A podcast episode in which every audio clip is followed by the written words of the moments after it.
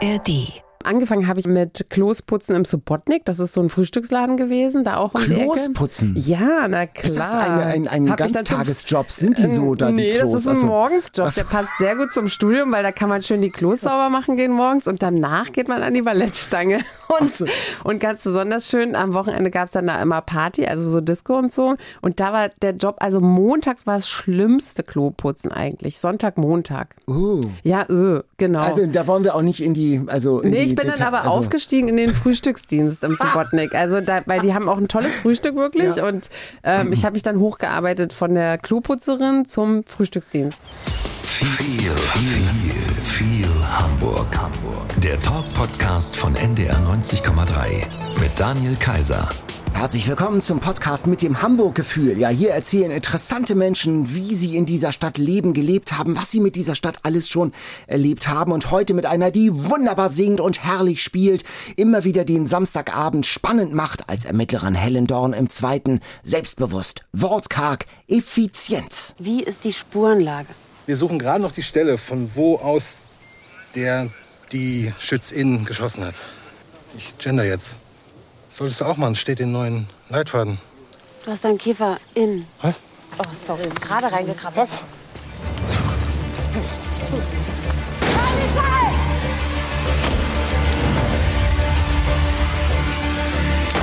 Boom, Drama, Anna Los, moin.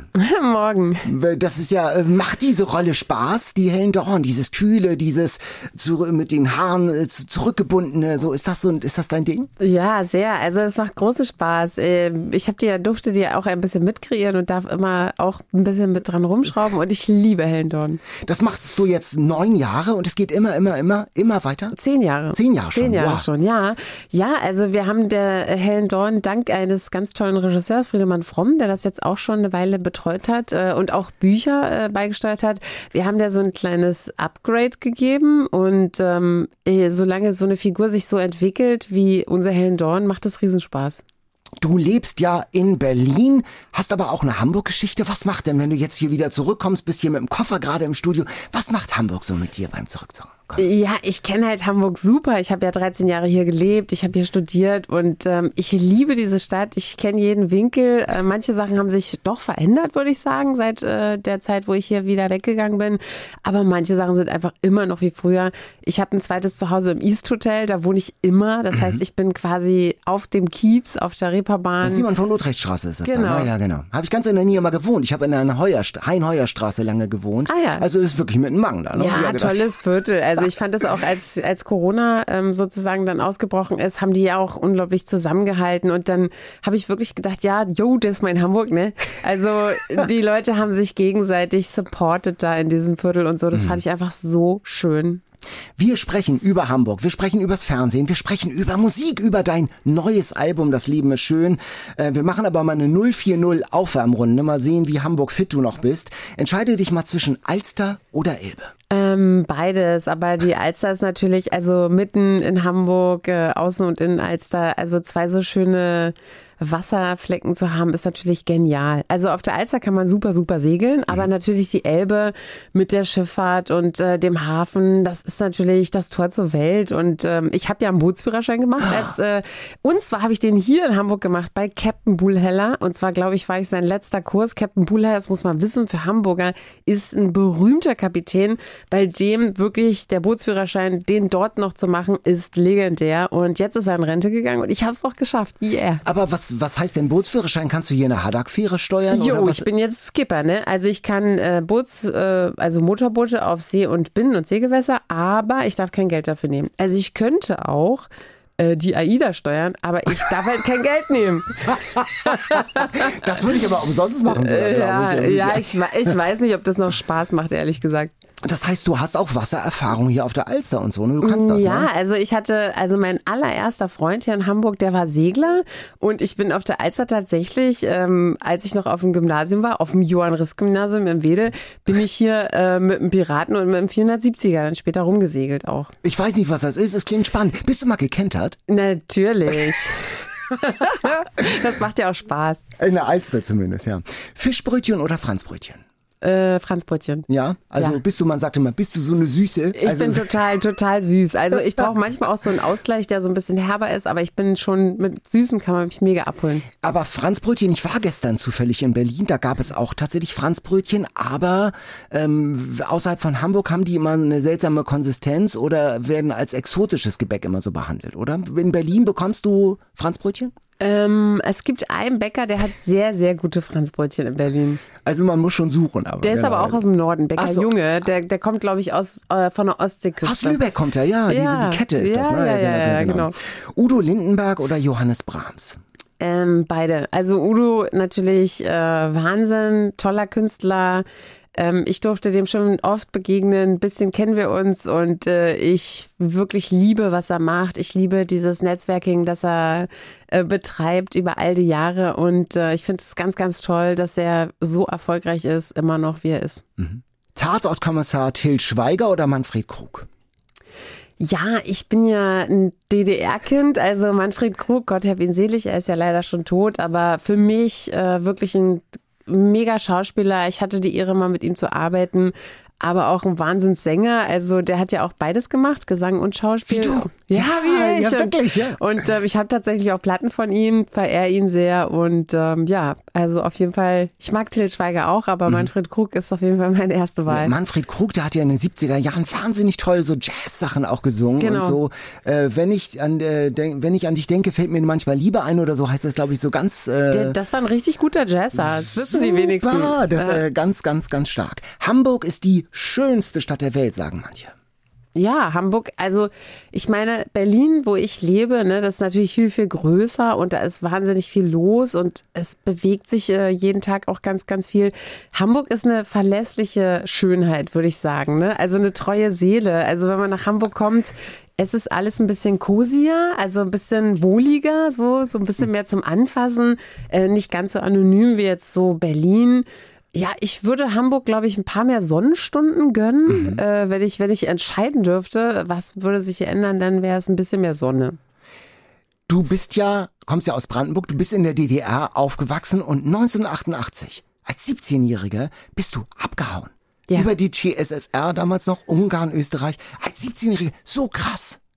Ja, damals habe ich das nicht so krass empfunden. Also so im, äh, in einer Retro-Perspektive ist das natürlich auch für mich, klingt das dann immer so krass, aber ich war jetzt nicht so ein mutiger Held oder so, sondern ich war einfach eine relativ naive, wie man das so ist mit 17 und sehr wütende junge Frau, so, ne? Und ich hatte halt einfach Lust, mein Leben in die Hand zu nehmen und mir waren also so all, alle möglichen Folgen habe ich mir natürlich schon überlegt, was da alles passieren kann, aber ich fand das, ich dachte dann so, ja, ich bin jung, was soll's? Also selbst wenn die mich kriegen, dann stecken die mich ins Gefängnis, dann werde ich vom Westen freigekauft, da sitze ich vielleicht zwei Jahre drin, das schaffe ich schon. Aber 88 war ja noch nicht 89. Nee. Also das war schon echt früh noch. Ja, ne? aber ich kannte tatsächlich so viele Geschichten von jungen Leuten, die auch, also die, die auch bekommen haben. Es war jetzt auch nicht, ist nicht wirklich schön im, im Gefängnis gewesen, aber viele von denen wurden ja auch freigekauft. Und das war so ein bisschen meine Perspektive. Dachte ich, entweder ich schaffe das oder nicht. Und irgendwie ähm, wird es die Geschichte schon positiv enden. Also ich war voller Zuversicht. Und dann landest du fast in Hamburg und zwar in Wedel. Genau, bei Wie meinem Onkel, meiner Tante. Also ich habe da halt Verwandtschaft und das und zwar der Bruder meiner Mutter und seine Frau und äh, das Kind von denen, die haben einen Sohn, der war schon groß und das Kinderzimmer war frei und äh, ja, die die waren halt so nett und haben zu meinen Eltern gesagt, na, die soll hierher kommen, die haben hier ein gutes Gymnasium und dann soll die erstmal die Schule zu Ende machen und dann bin ich halt da bei denen eingezogen.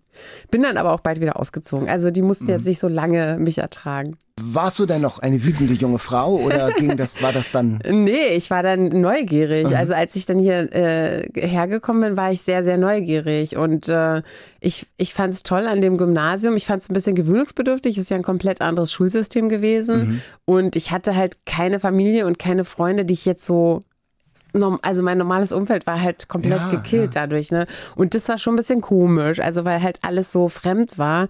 Aber ich habe mich, glaube ich, ganz schnell eingelebt. Wie war denn Wedel so? Jo, gut, ne? Ich habe gleich meine Schulband aufgemacht damals. Wirklich? Ja. Und äh, ich bin zwar vor dem Abitur sozusagen dann schon auf die Schauspielschule gewechselt äh, und habe aber da noch bei der Abi-Feier mit der Schulband gespielt. Deine allererste oder eine der ersten Bands, äh, das habe ich bei Wikipedia gefunden, die hatte so einen herzallerliebsten Namen. Ja, das war eine. Punkband. Und die hieß? Leck mich am Arsch. Und welchen Namen hatte sie in Wedel? Die war etwas bürgerlicher wahrscheinlich, oder? Ich kann mich gar nicht mehr erinnern, ob wir so Miscellaneous oder so, ich weiß gar nicht mehr, wie wir uns genannt haben. Irgendwas Englisches auf jeden Fall. Also wir haben natürlich Coversongs gespielt Mhm. als Schulband, wie sich das gehört. Und äh, ich glaube, wir haben aber auch selber Sachen gemacht. Ich kann mich aber nicht mehr erinnern, wie diese Nummern hießen. Und ich weiß auch gar nicht mehr, wie die Band hieß. Ich weiß aber noch, der Schlagzeuger kam aus der Waldorfschule in Blankenese da, äh, die Richtung. Und äh, der Rest der Band war aus unserer Schule, aus dem Johann-Rist-Gymnasium, am Keyboard Andy. Ähm, an der Gitarre weiß ich jetzt auch nicht mehr. Kann ich mich auch nicht mehr erinnern.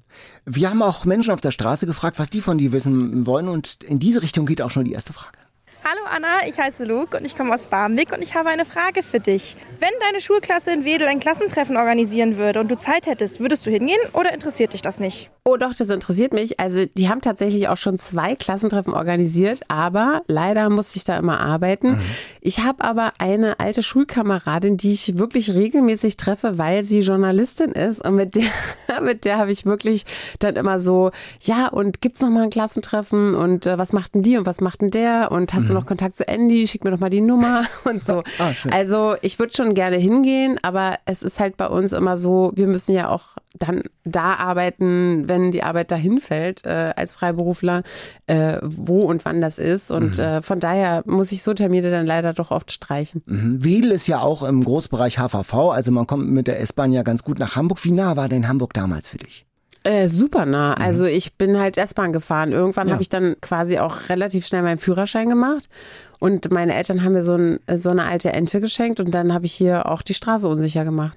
Und was hast du denn in Hamburg gemacht? Also warst du auf Kiez unterwegs und Ähm, ich bin ausgegangen und ich bin ja dann zwei Jahre später, ähm, habe ich ja dann auch angefangen zu studieren ja, hier. an Und der Stage, ne? Genau. Und dann habe ich eine Wohnung gehabt in Ottensen, in der Brunnenstraße. Und dann habe ich da im Familieneck, ich weiß nicht, ob ihr die Kneipe kennt, das ist da gegenüber vom, von den Zeiserhallen, ähm, bei Orhan, das war der damalige Besitzer. Da habe ich jahrelang den Tresen gemacht.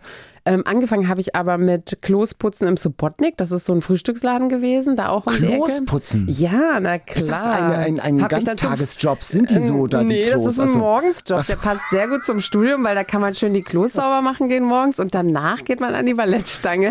Und, und ganz besonders schön, am Wochenende gab es dann da immer Party, also so Disco und so. Und da war der Job, also montags war das schlimmste Kloputzen eigentlich. Sonntag, Montag. Oh. Ja, öh, genau. Also da wollen wir auch nicht in die, also in Nee, ich bin dann Deta- aber also, aufgestiegen in den Frühstücksdienst im Subotnik. Also da, weil die haben auch ein tolles Frühstück wirklich Ja. und ähm, ich habe mich dann hochgearbeitet von der Kloputzerin zum Frühstücksdienst. Und dann die Ballettstange. Das heißt, äh, 1992, dir war dann schon klar, die Bühne, das, das, das ist es, das muss es sein. Ja, genau. Warum? Was war, war das in dir? Gab es da nicht auch einmal irgendwie sozusagen die Alternative, die Option des bürgerlichen Lebens? Ja, ja, es gab die Alternative, was sich auch meine Eltern gewünscht haben, so ein Medizinstudium Ja. oder ein Jurastudium oder zumindestens an die Henry-Nann-Schule gehen und ein ordentlicher Journalist werden. Das konnten die sich auch vorstellen, weil ich war immer so ein Laber, äh, also Kind. Ich habe meine Also Eltern immer schlecht in Mathe, gut in den Laberfächern, Nee, oder? Mathe-Leistungskurs. Ich war sehr gut in Oh. Mathe. Oh, super, Ja, okay, ja, okay. Ich, ich bin ein logisch denkender Mensch.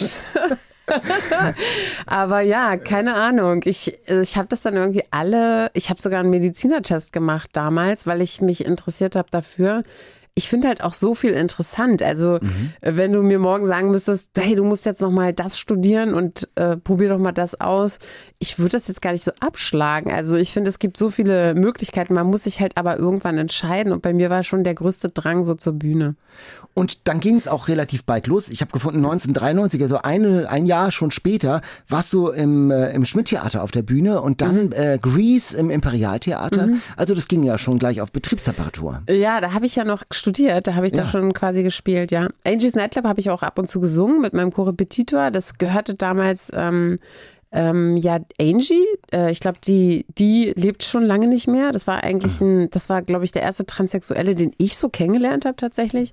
Und zwar hier in Hamburg in Angie's Nightclub. Und da waren ganz viele Leute aus Amerika. Ähm, und man konnte da immer schön einen Drink haben an der Bar und einen Song, zwei Songs und so. Und das war, war eine coole Zeit. Also gelebt, also gewohnt in Ottensen, gearbeitet, äh, gewirkt auf dem Kiez. Also Mhm. es war aufregende Zeit, oder?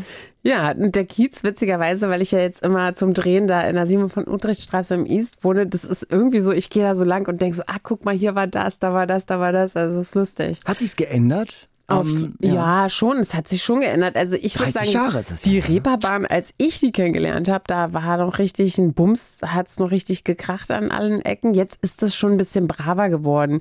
Ich weiß nicht, welcher, welche Clans jetzt die führenden, äh, keine Ahnung, äh, Mhm. Leute da sind, aber es kommt mir schon so ein bisschen ruhiger vor, als es früher war. Also früher Mhm. war da schon mehr los. Hallo Anna, ich bin auch Anna und komme aus Undelow, wo die Heide so schön blüht. Du bist ja Schauspielerin und Sängerin. Wenn dir eine der Hauptrollen im ABBA-Musical angeboten wird, nimmst du sie an? Oha. Back to Also- the Roots? Ähm, ich ehrlich gesagt, ich habe es noch gar nicht gesehen. Ich hatte aber tatsächlich mal vor, ähm, meine Schwester einzuladen und mit ihr das angucken zu gehen, weil die hatte nämlich als Kind einen riesen Aber-Poster über ihrem Bett und liebt die total.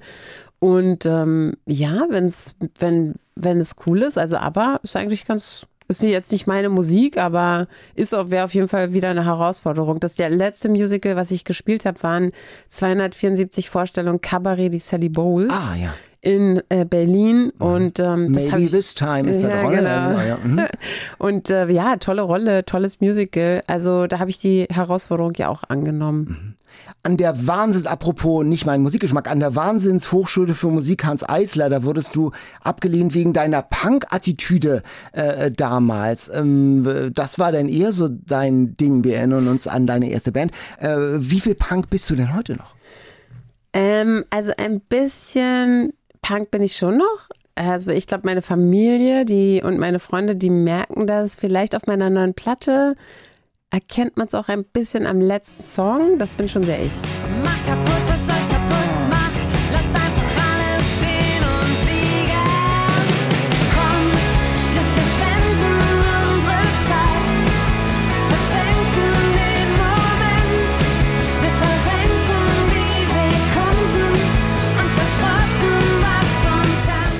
Wir hören gleich auch nochmal rein in die neue Platte. Äh, du warst dann auch, und das ist ja wirklich auch ein in der Vita alleine ein Hammerding bei Silly. Nachdem Tamara Danz gestorben war. Ja, und dann bist du plötzlich, bist du bei, plötzlich bei Silly. Ja, das stimmt. Aber das, das war ganz witzig, weil ich habe ja gerade erzählt, dass ich äh, äh, Kabarett gespielt habe, die Sally Bowles.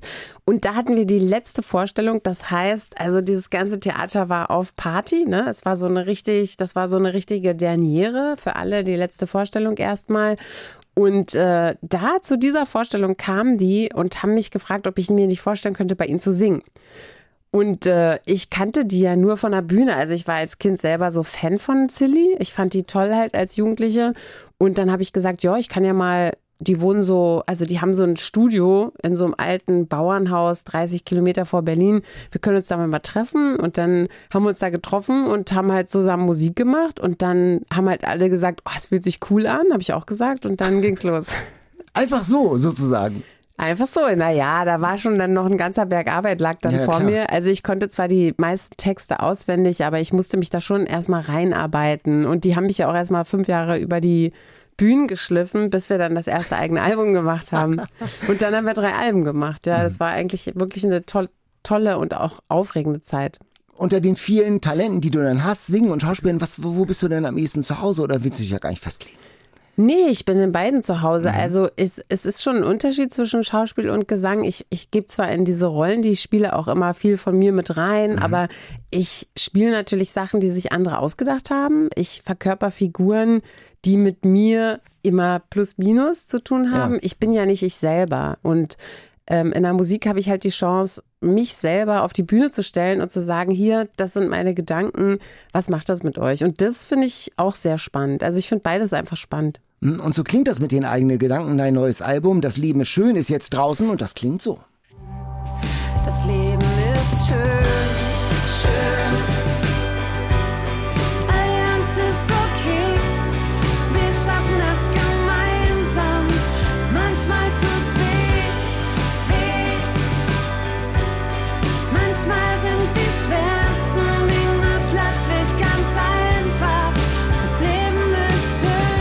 Das Leben ist schön. Ist das so? Ja, für mich ist das so, sonst würde ich es ja nicht sagen. Nein, das Leben ist ja nicht nur schön, weil es eine einzige äh, rosa Zuckerwattewolke ist, äh, durch die man sich so langsam durchfrisst, lächelnd von einer Seite zur anderen, sondern das Leben ist halt für mich schön mit allem, was dazugehört, auch mit den schwierigen Momenten, weil das die Momente sind, habe ich so für mich festgestellt, wo ich, wenn ich so in die Reibung komme, weil so ein Stein vor mir liegt, wo ich sage, okay, oh mein Gott, was soll ich denn jetzt machen? Ein neuer Plan, neuer Weg, ähm, alles auf Anfang. Das sind halt die Momente, die mich als Mensch in so eine Entwicklung bringen und gebracht haben und auch bringen werden. Und deshalb habe ich beschlossen, das sind auch meine Freunde, die gehören irgendwie dazu. Auch wenn es sich halt manchmal scheiße anfühlt in dem Moment, ist es aber, gehört es dazu zum Leben und es ist auch schön mit ihnen. Wie wächst denn so ein Album? Erst ein Song und dann zwei oder schreibst du auf, ah, jetzt mache ich ein Album. Wie, geht- wie geht denn sowas? Ähm, ja, als Corona losging und der erste Lockdown war, da habe ich gerade in München gedreht und äh, da hatten wir schon drei Tage die Produzenten am Set, die immer so sorgenvoll reinschauten und wir wussten nicht, wie es weitergeht. Und am Tag drei war dann auch wirklich Abbruch. Das war so Mitte des Films, der Dreharbeiten. Und dann habe ich, bin ich ins Hotel, die haben alle zugemacht, das war völlig verrückt, ne? Also weiß ja jeder und äh, man konnte nirgendwo mehr drehen, keiner hat mehr seine Genehmigung erteilt, Hotels waren dicht und so. Und dann bin ich zum Bahnhof mit meinem Koffer, bin ich gelaufen vom Hotel und habe das letzte Sixt-Auto bekommen, witzigerweise. Und dann bin ich auf der Autobahn, die total leer war, nach Berlin und alle waren auf einmal zu Hause, Kinder, alles frei. Es war der Frühling des Jahrhunderts, das war ja mega Wetter. Und wir haben die Tischstandesplatte rausgeholt und hatten eigentlich eine coole Zeit so. Aber irgendwann habe ich gedacht, boah, was mache ich denn jetzt? Und dann war auch klar, okay, alles wird abgesagt. Also der Film wird erstmal nicht weitergedreht. Die Konzerte, die anstanden, wurden abgesagt, auf unbekannt verschoben. Und ähm, es war eigentlich relativ klar, dass das eine längere Nummer wird. Und dann dachte ich, ja, okay, es ist jetzt eigentlich auch an der Zeit. Ich habe immer so Kladden, in die ich so meine Gedanken reinschreibe. Ähm, nimm doch mal die Kladde raus, setz dich an den Schreibtisch und ich muss mich mit mir verabreden zu einer festen Zeit. Also ich muss es eigentlich machen wie so ein, sag ich mal, guter Autor, der sagt, also montags bis freitags haben wir von 9 bis 16 Uhr ein Date am Schreibtisch mit einer Mittagspause von einer Stunde oder so. Und dann setze ich mich halt hin und sag, okay, was interessiert mich von dem, was da in dem Heftchen steht? Wo bleibe ich hängen? Welche Geschichte gehört dazu? Dann schreibe ich das auf wie so eine Kurzgeschichte aus meinem Leben. Und dann sage ich, gut, jetzt haben wir die Geschichte, jetzt wechseln wir mal die Perspektive. Dann schreibe ich das halt aus der Perspektive von dem anderen auf oder aus einer, die so drauf guckt.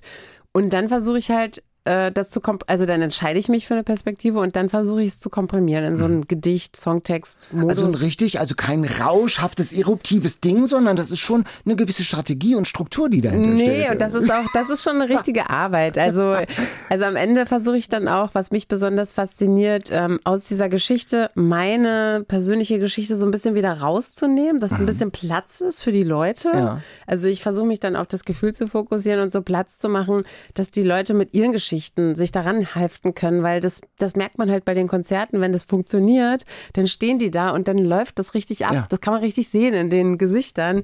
Und äh, dann denke ich so, ja, cool, alles richtig gemacht. Aber das ist ja echt krass, wenn du sagst, das ist auch in der Pandemie mit entstanden oder so, so, so, so der, der erste Impuls. Und dann kommt aus der Pandemie heraus ein Song, das Leben ist schön. Ja, also tatsächlich, den habe ich jetzt nicht als ersten geschrieben. Aber schon, aber auch so, also als Haltung insgesamt, wenn man so sagt, doch, das, das Leben ist schön. Ja, ich glaube, ich bin ein sehr zuversichtlich. Ich, hab, ich nenne mich ja immer Positivist, aber ich bin so, wirklich sehr zuversichtlich. Also das haben wahrscheinlich meine Eltern mit ihrer Liebe bei mir eingepflanzt oder so. Ich habe, ich sehe immer so ein kleines Licht. Also selbst in so düsteren Momenten denke ich so, ja, guck mal da hinten aus dem Augenwinkel, da kommt wieder Licht. Das, das wird schon. Und so ein neues Album, wie aufregend ist es für dich? Ich meine, das ist ja nicht dein erstes Album, du bist ja auch mit Silly und, und so. Äh, ist das jetzt so Business as usual oder hast du da Puls? Nö, ich hab da Puls, das ist aufregend. Wir haben jetzt am Wochenende hatten wir so ein kleines Showcase in Berlin und äh, äh, die Leute, wenn die dann da auf einmal vor der Bühne stehen und man spielt, also wir haben sechs neue Songs gespielt, das ist schon richtig Puls. Geht ihr auch auf Tour? Wir gehen auch auf Tour, wir spielen im September. Wir kommen auch nach Hamburg und spielen hier in der Fabrik. Ich habe schon gehört, ihr spielt Tischtennis zu Hause. Macht ihr auch Musik zu Hause? Na klar. Wie denn? Was, wie, wie, wie sieht das aus? Also wir haben halt Instrumente, jede Menge und äh, kommt auch immer mal was Neues dazu. Was zum Beispiel? Ja, mein Mann ist zum Beispiel Fan von so einer Seite, wo man so Startups fördern kann. Da kann man sich dann so angucken, was für Projekte kreiert werden sollen. Dann kann man sagen, okay, dich unterstütze ich. Und wenn es dann umgesetzt, also wenn es nicht umgesetzt wird, hat man Pech gehabt, ist die Kohle Mhm. weg. Und wenn es umgesetzt wird, dann kriegt man eins von diesen Produkten zu einem mega Vorteilspreis. Zum Beispiel eine Hang. Weißt du, was eine Hang ist? Nee. Das ist so eine Klangschale, wo man so auf bestimmte Punkte schlägt und dann gibt die so dung, dung, dung, dung, dung. Ach so, das dung, ist so, dung, so ein karibisches Instrument. Ist das, äh, oder aus der Karibik kenne ich das, so eine umgedrehte Wokschüssel. Ja, so ein bisschen So so, ein bisschen. sieht die aus, aber die Ja. hat oben und unten sozusagen. Ah, okay. Äh, Und äh, da gibt es, ähm, also ob die jetzt aus der Karibik kommt oder wo die herstammt, weiß Mhm. ich ehrlich gesagt gar nicht. Also ich würde das auch so afrikanisch einordnen. okay. Mhm. Und äh, das, da haben sich Leute überlegt, sie machen eine, die man quasi abnehmen kann. Also weil es gibt das nur als akustisches Instrument, da muss man ein Mikro So vorstellen. unplugged dann sozusagen, genau. Genau, und, auf, die- der, auf der Bühne hat man ja mal das Problem, dass in diese Mikros so viel anderes Zeug eingestreut wird. Das heißt, wenn die Hang neben dem Schlagzeuger steht, dann hat der Soundmann vorne kaum noch irgendwelche Karten, weil die Hang ist halt sehr ein zartes Instrument mit ihren Klängen und das Schlagzeug ist halt laut und das Mikro Mhm, hat dann so viel Streck drauf sozusagen vom Schlagzeug. Und die haben sich halt vorgenommen, das mit Tonabnehmern zu bauen und das ist jetzt gerade bei uns angekommen und wird wild ausprobiert zum Beispiel. Also morgens. Abend, mittags, Abend und Nacht, dong, dong, dong, klingt, Ja, die genau. Hand, klingt die Hand. Und dann spielt ihr dann auch zusammen, also nehmt euch vor, sitzt auf dem Sofa und sitzt im Kreis oder wie, wie oder? Ja, wir sitzen irgendwo und machen irgendwas. Oder einer sagt, hey, guck mal, wie findest du das? Und dann spielt er irgendwas vor, was, er, was ihm gerade eingefallen ist. Und dann sagt der andere, ja, finde ich cool, aber versuch doch mal so oder so. Also das gibt's bei uns auch oft. Hallo Anna, ich bin Fina aus Uhlenhorst. Wie ist es eigentlich, wenn du deinen Mann im Fernsehen siehst, zum Beispiel im Tatort? Ja, super. Also ich freue mich. Also ich, ich finde, ich finde es natürlich Wahnsinn, was die für einen Erfolg hinlegen mit ihrem Tatort jetzt schon über viele, viele Jahre. Ich muss sagen, es gibt ja wahnsinnig viele Tatorte. Ich gucke nicht jeden Tatort. Früher, als ich ein kleines Kind war, habe ich wirklich mit meinem Vater in Brandenburg an der Havel immer vorm Fernseher gesessen, wenn Tatort lief. Mein Papa mit einem Bier, ich mit einer Brause. Und dann durfte ich, äh, als ich ein bisschen größer war, das mitgucken. Und das war so ein richtiges Event. Heute gibt es halt so viele, da muss man sich dann schon entscheiden, welches Team, auf welches Team steht man, was Wie beim Fußball fast, ne? Genau. Man. Genau. Und also ich bin auf jeden Fall Tatort Münster. Ich finde das super, wie die das hinkriegen, immer wieder mit ihrer ein bisschen ironischen, ähm, lustigen Art, das auch so ein bisschen auf die Schippe zu nehmen. Und ja, ich finde es toll, was sie da kreiert haben. Jan-Josef Liefers ist ja dein Mann, ihr seid ein Paar. Ähm, ähm, Charlie Hübner und Lina Beckmann waren bei uns auch hier schon zu Gast. Und die sagen, ja, wir beobachten, wir sehen uns auch gegenseitig und wir sprechen auch über unsere Arbeit. Wir gucken uns das an und das ist, war ganz beglückend zu erleben, wie die beiden übereinander über ihre Arbeit sprechen. Wie macht ihr das? Guckt ihr, sitzt ihr denn zusammen auf dem Sofa und guckt äh, die ähm, eure Krimis? Oder? Ja, also man kriegt die ja immer vorher und das machen wir dann zusammen. Dann heißt es, hey, der neue Tatort ist da, wollen wir gucken? Und dann gucken wir den und dann quatschen wir drüber. Also wir lesen aber auch unsere Bücher. Ne? Als allererstes kommt ja das Buch. Ja. Und das Schöne ist, dass man doch oft, ähm, also es gibt nicht mehr bei jedem Projekt, äh, es wird ja auch überall gespart leider, aber es gibt bei vielen Projekten, zum Beispiel bei der Dorn gibt's oder auch beim Tatort gibt's noch so Leseproben. Das heißt, alle treffen sich, die wichtigsten Rollen sitzen an einem Table mit dem Regisseur und einem Regieassistenten, vielleicht auch der Kameramann. Und man liest sich das Buch vor und stellt sich ein paar Fragen dazu oder klärt ein paar Fragen, die muss man dann halt am Set nicht mehr klären, da ist man schneller. Das ist super. Und da kann man schon noch ein bisschen Einfluss nehmen auf das Buch bei so einen Leseproben und deshalb lesen wir sozusagen unsere Projekte immer, um dem anderen dann noch vielleicht einen Tipp zu geben oder zu sagen, guck mal, hier finde ich es ein bisschen schwach, könnte man so machen oder so. Also ihr nehmt schon am, am künstlerischen Leben des anderen auch äh, rege Anteil. Auf Und so, jeden ja. Fall, ja, ja. Während Corona, da war dein Mann ja wahnsinnig in die Medien, stand im Mittelpunkt, ist von Talkshow zu Talkshow und das war ja irre. Ähm, äh, viele Zeitungsschlagzeilen und so. Hat das auch euer Leben zu Hause beeinflusst? Nö. Das Warum? war, nee, es kann ja sein, dass man das mitnimmt, weil plötzlich ist man mit einer ganz anderen Nein, Sache also als mit dem, mit dem Tatort irgendwie in den Schlagzeilen. Also wir haben natürlich auch viel über Corona geredet. Ich muss sagen, äh, tatsächlich habe ich das Gefühl im Nachhinein, dass das gar nicht so richtig ausgewertet wird. Aber ich habe ja selber Kinder und ich finde meine Kinder, ich glaube, Deutschland ist führend in, äh, wie viele Schultage ausgefallen sind in dieser Zeit. Ich finde ganz schlimm, was mit Kindern und Jugendlichen in der Zeit gemacht wurde. Ich finde furchtbar, dass sie überhaupt keine Lobby in unserem Land haben.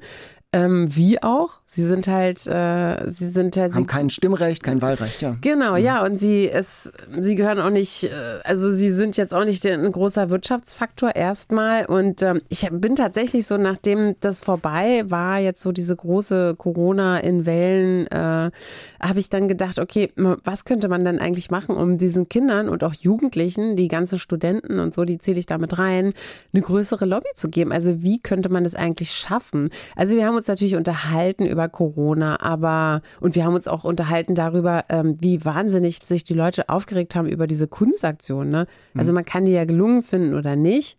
Ähm, das ist das eine, aber ich finde, also dass so eine, diese Kultur der Empörung, äh, die jetzt so ein bisschen, würde ich mal sagen, generell in den auch durch die Medien gemachten äh, ähm, sag ich mal, also die Medien machen so diese Kultur der Empörung so gesellschaftsfähig und das finde ich nicht richtig. Ich finde, in, einer, in, in so einer Beziehung und eine Gesellschaft äh, ist in gewisser Weise auch eine Beziehung äh, von vielen Menschen, äh, geht es um Kommunikation. Und wenn man aufhört zu kommunizieren, das heißt, wenn man arbeitet mit Verurteilung, mit Empörung und so, das ist das Ende von einer guten Kommunikation und dann lässt man Leute auf der Strecke und dann passieren furchtbare Sachen. Das hat die Geschichte schon ganz oft bewiesen und ähm, ich finde das total falsch.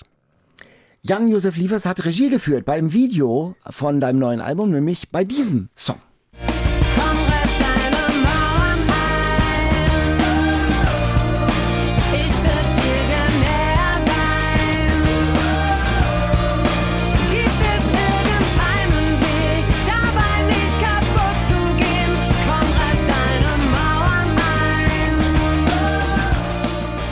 Ihr gut zusammenarbeiten? Also ging das so, dass er so dein, das Video gedreht hat oder habt ihr da auch mal gestritten? nee, wir streiten sowieso nicht so viel. Also das war, das war halt einfach so, dass, dass ich überlegt habe, was mache ich? Und der Jan hatte so viele gute Ideen, da habe ich gesagt, ey, weißt du was, willst du es nicht auch direkt mal äh, einfach übernehmen und äh, wir machen das zusammen? Und er hatte da Zeit und dann haben wir sozusagen gesagt, ja cool, lass uns machen. Und es war ein riesengroßer Spaß äh, von einem Wochenende sozusagen mit einem natürlich Filmteam. Das waren alles Freunde, die da mitgemacht haben. Der Kameramann Ralf Noack, ein guter Freund von uns, der Oberbeleuchter Pipi. Also da haben, das ist sozusagen so ein kleines kleines Freundschaftsteam gewesen, was dann da losgezogen ist und ein Video gedreht hat. Mhm. Als Schauspielerin, als Sängerin und als dein Mann als Schauspieler äh, und als Künstler, ähm, ihr seid oft unterwegs. Wie oft seid ihr denn so zu Hause zusammen? Habt ihr so Home Sweet Home mäßiges äh, Gefühl? Also auch oft. Äh, also wenn wir jetzt drehen, ich sag mal, ich drehe so ungefähr zwei Filme bis drei Filme im Jahr. Das sind dann so drei Monate. Da bin ich aber auch am Wochenende dann immer zu Hause. Also wenn es jetzt nicht in Thailand ist oder sonst was, dann klar kann man jetzt nicht jedes Wochenende nach Hause fliegen. Aber normalerweise treffen wir uns sowieso jedes Wochenende, auch in der Zeit, wo der andere arbeitet. Ne? Also und ähm, ich würde sagen, wahrscheinlich haben wir sogar am Ende mehr Zeit miteinander, als wenn wir jetzt so einen 9-to-5-Bürojob hätten. Wer kocht bei euch? Mm, Alle. Also unsere Oh. Kinder kochen mega. Die, die machen zwar erstmal zehn Knoblauchzehen und zwei Pepperoni und überlegen sich dann, was sie damit so anstellen, aber die kochen total viel. Ähm, ich würde sagen, ich räume am meisten auf, aber kochen tun alle. Wir haben im Podcast bei uns so einen Hamburg-Fragebogen, die äh, Frage, die wir, Fragen, die wir allen stellen. Wenn du Königin von Hamburg wärst, und du kennst die Stadt ja, die Königin von Hamburg mit aller Macht, was würdest du als allererstes ändern? Ich würde dafür sorgen, dass Hamburg ein paar mehr Sonnentage im Jahr hat. also jetzt ist es ja, wenn ich rausgucke, wow, scheint die Sonne. Und Ja. ich weiß einfach, es ist so schön, wenn in Hamburg die Sonne scheint. Und das, das würde ich bestimmen, dass einfach noch mehr die Sonne scheint. Ob das nicht die Kompetenzen sogar einer Königin überschreitet, das müsste man äh, überlegen. Wo denkst du, mehr Hamburg geht nicht? Ähm, Reeperbahn, mehr Mhm. Hamburg geht nicht. Also St. Pauli überhaupt. Das ist schon sehr... Und die sehr, Elbe und der Hafen. Ja. Und ähm, das denke ich schon, das ist schon typisch Hamburg. Mhm. Was würdest du in Hamburg gern mal machen, was du noch nie gemacht hast? Ich glaube, ich habe alles schon in Hamburg gemacht. Ja. ich weiß nicht. Warst du schon in der Elfi? Ähm, na klar. Ja. Also doch, da würde ich gern spielen. Ich würde gern du, auftreten. Hallo, natürlich. Hallo, Apropos, natürlich. die Fabrik ist ja schön, aber... Mein Gott, nee, also ich, ich träume davon, mitten im Orchester zusammen mein Album in der Elbphilharmonie zu spielen. So, jetzt hast du es so. Jetzt habe ich's. Und Bitte. zwar in so einer in so einer Classic Version so, Genau, ne? in mit Geigen und so. Ja. Ja, höre ich auch Mauern und so, das höre ich schon, das Leben ist schön, das geht doch. Das, Ja. das ist doch Orchestermaterial. Das geht auf jeden also, Or Orchester dieser Welt und Orchester dieser Stadt, wenn ihr das hört, äh, geht auf Annalus zu, sie freut sich. Was sind denn jetzt deine nächsten Pläne? Also die Tour und es wird wieder Hendorn gedreht und gibt es so etwas, worauf du dich besonders freust, was dich so elektrisiert? Mm, Ja, natürlich. Also ist es vor allen Dingen die Tour. Also jetzt bin ich ja so ein bisschen auf der Promotour. Jetzt muss ich erstmal irgendwie äh, sagen, hey Leute, guck mal, da ist ein neues Album von mir rausgekommen. ähm, dann ist bei mir persönlich Sommer mit meinen Kindern und Ferien und Familie. Also ich bin schon sehr Mutter und für mich ist das immer so Familie auf Nummer eins. Und äh, wenn ich dann aus dem Urlaub wiederkomme, gehen auch die Proben für die Tour schon los und dann bringen wir das Album auf die Bühne und da freue ich mich sehr drauf. Das, da bin ich auch echt super aufgeregt, ähm, weil wir, ich habe mir da noch so ein bisschen äh, vorgenommen, so einen Schritt weiter zu gehen und noch, noch so ein bisschen mehr äh, die Band und mich so ein richtiges Tierchen auf der Bühne werden zu lassen. Und äh, ja, äh, Parallel arbeite ich mit meinem Mann zusammen. Wir haben uns ein Projekt ausgedacht. Also wir haben ja schon viele Filme miteinander gedreht und haben auch viele Angebote aber schon abgeschlagen in den letzten so zehn Jahren, weil wir die irgendwie dachten wir so, ja, pff, das ist nicht so richtig cool. Und dann haben wir gesagt, Mensch, lass uns doch mal was ausdenken, was richtig cool ist. Und wir haben jetzt so eine Serie entwickelt mit einem ganz tollen Autor, dem Dennis Eick, die, ich kann ja nicht so viel darüber erzählen, aber es ist eine historische Serie, die fängt in der DDR an und hört in Amerika auf. Und das ist eine ganz tolle Familiengeschichte. Und äh, da freue ich mich total drauf, dass wir das jetzt, da sind wir kurz vor dem Abschluss. Also die ist fast, also die ist im Prinzip in trockenen Tüchern. Die Ähm, wird's geben, so. Nee, nee, also wir haben quasi das erstmal entwickelt als Projekt. Ja. Ne? Und äh, wir sind jetzt fast fertig. Also das heißt, vorm Sommer, im Sommer werden wir das zumachen, das Schloss. Und dann werden wir im Herbst, werde ich damit losgehen und das mal den Leuten präsentieren Ah, und mal super. gucken, was da kommt. Und dann Sind bin ich auch gespannt, aufgeregt. was bei ja vorher kommt ja noch der Sommer. Ihr macht Urlaub, auch als Familie so alle zusammen, Ja. so mit Strand oder wo, wo, wo geht's hin? Äh, ja, das verrate ich nicht. Also Land nicht, aber so, aber ist es eher so Meer oder ist es eher Gebirge oder Nee, es ist eher auf dem Land. eher auf dem Land? Ach schön, ach toll, ja. Ja Mensch, dann einen schönen Sommer. Vielen Dank. Danke, Äh, dir auch. äh, Das war viel Hamburg für heute. Dieses und alle anderen interessanten Gespräche mit Westernhagen, mit Oliver Mommsen, mit Felix Magath, Michael Schulte, Dagmar Berghoff und Charlie Hübner und, und, und findet ihr in der ARD Audiothek. Am besten abonniert ihr das Ganze, dann verpasst ihr keine Folge mehr. Und in der ARD Audiothek, da gibt's noch viele andere super Podcasts, richtig guten Hörstoff. Gerade jetzt zum Jahrestag von Eschede, dem ICE-Zugunglück, der Podcast einer Frau, die damals ihre Mutter bei der Katastrophe verloren hat. Das ist eine Journalistin und entstanden ist eine spannende, wirklich berührende Spurensuche. Zugunglück Eschede 25 Jahre danach in der ARD Audiothek. Ja, das war's für heute. Bis zum nächsten Mal. Tschüss. NDR 90,3. Wir sind Hamburg.